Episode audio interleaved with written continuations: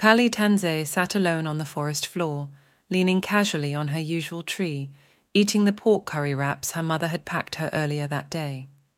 She had slipped quietly out of the schoolyard and vanished in the nearby woods, savoring the blanket of quiet eerily surrounding her. Accompanied by towering western hemlocks and birch trees, she felt a warm peace. The bubbling creek nearby let her mind drift, rolling like the current. Isolated bird calls sounded every other second, their muddled song dancing across the treetops. She often came to these woods near her school during lunch break. Whether she returned to school or not was a debate in her head every afternoon. It was as if the forest were hiding her, keeping her invisibly protected from her daily life. Out here she could be whom she wanted, not an exasperated studying student. She could listen to the breeze ramble on, or twiddle with the lichen and moss on a nearby rock as long as her lunch break permitted her. These woods dangled freedom in front of her face with each step she took deeper into its green shadows. Her pork curry wrap smothered with cream disappeared quickly. After a finicky seared piece of pork dropped in the dirt, she threw it a few meters away, refusing, kindly, to eat it. The dirt-covered slab of meat would be eaten by wildlife, she figured nonchalantly. Kalyi pulled out her worn sketchbook and heartlessly sketched away, continuously distracted by the world around her. Minutes crawled by, and how long she could stay here was unclear. But she felt as though it was a sin to leave. Just a few moments longer, she pleaded with the bell.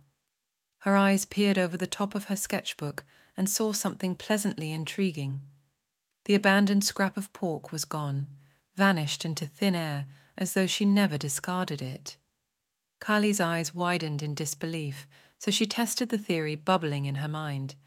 She threw the last shred of her pork into the woodland, watching it land on a fern bush, the leaves shaking violently at the new disturbance. Kalyi narrowed her eyes and waited, hugging the side of her towering tree as she slipped behind it, hoping to see, but not to be seen.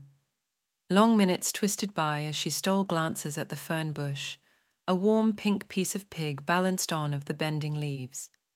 Confusion grew as she tried to anticipate what would snatch her meat again.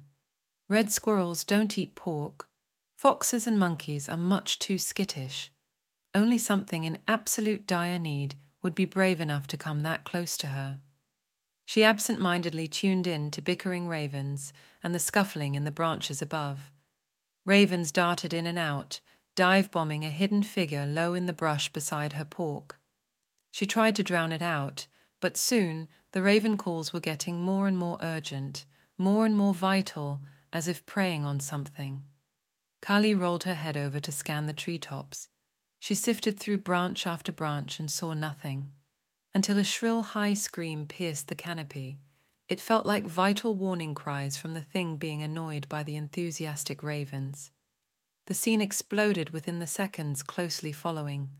A cloud of raven wings shot up from the forest floor as a long orange and black striped arm appeared, knocking one of the birds out of the air. The thud of the paw hitting the bird could be heard from where Kalyi was, just yards away. And that's when the whole body materialized. A royal-colored orange body streaked with sinister black stripes appeared from the foliage. Tantalizing amber eyes flickering up to the birds, now fluttering around in the treetops. The cat leaped from his hiding spot with grace and agility, long and lean body causing Kalyi's heart to nearly stop in her chest. The cat's mouth hung open, flashing a beautiful set of deadly whites. His teeth were almost longer than her pinky finger. Kalyi watched silently as the cat's tail flickered, ears rotating and eyes darting about. He stooped down after a moment, and licked the pork off the earth. Kalyi's mouth went dry from holding her breath. Her hand shook as she gripped the tree's trunk and tried to slow her ever-racing heart. Suddenly, she was keenly aware of the fact that she was out in the open with a living, breathing tiger, and even more aware of just how far she had wandered from her precious schoolyard. The tiger seemed calm, yet cautious. He swallowed, sniffing the ground tenderly, wishing there was more. His hackles were still raised, and Kalyi could see the hair bristling on his back. She let her gaze fall to his paws, nearly the size of her face. Her breath caught in her throat, and she felt as though she was frozen in time, everything coming to a pause. The world stopped spinning, and the gentle, benevolent breeze was gone. Every falling leaf or waterfall cascades to a stop. She ceased all her movement, fearing it would swing this moment back into motion, and that fear became very, very gripping. Then, without a hint of warning, the tiger's mood shifted. He held his head up high, glancing deep into the direction opposite of Kalyi, his ear pinned back flat. Kalyi could almost feel his own heartbeat quicken with her own. She looked desperately to see what had spooked the great creature. Only there was nothing but shadows and pools of light, coating as empty woods. However, the second she looked back, her tiger had completely, utterly disappeared. Kalyi's heart slowly beat back to life as though realizing it had stopped for too long.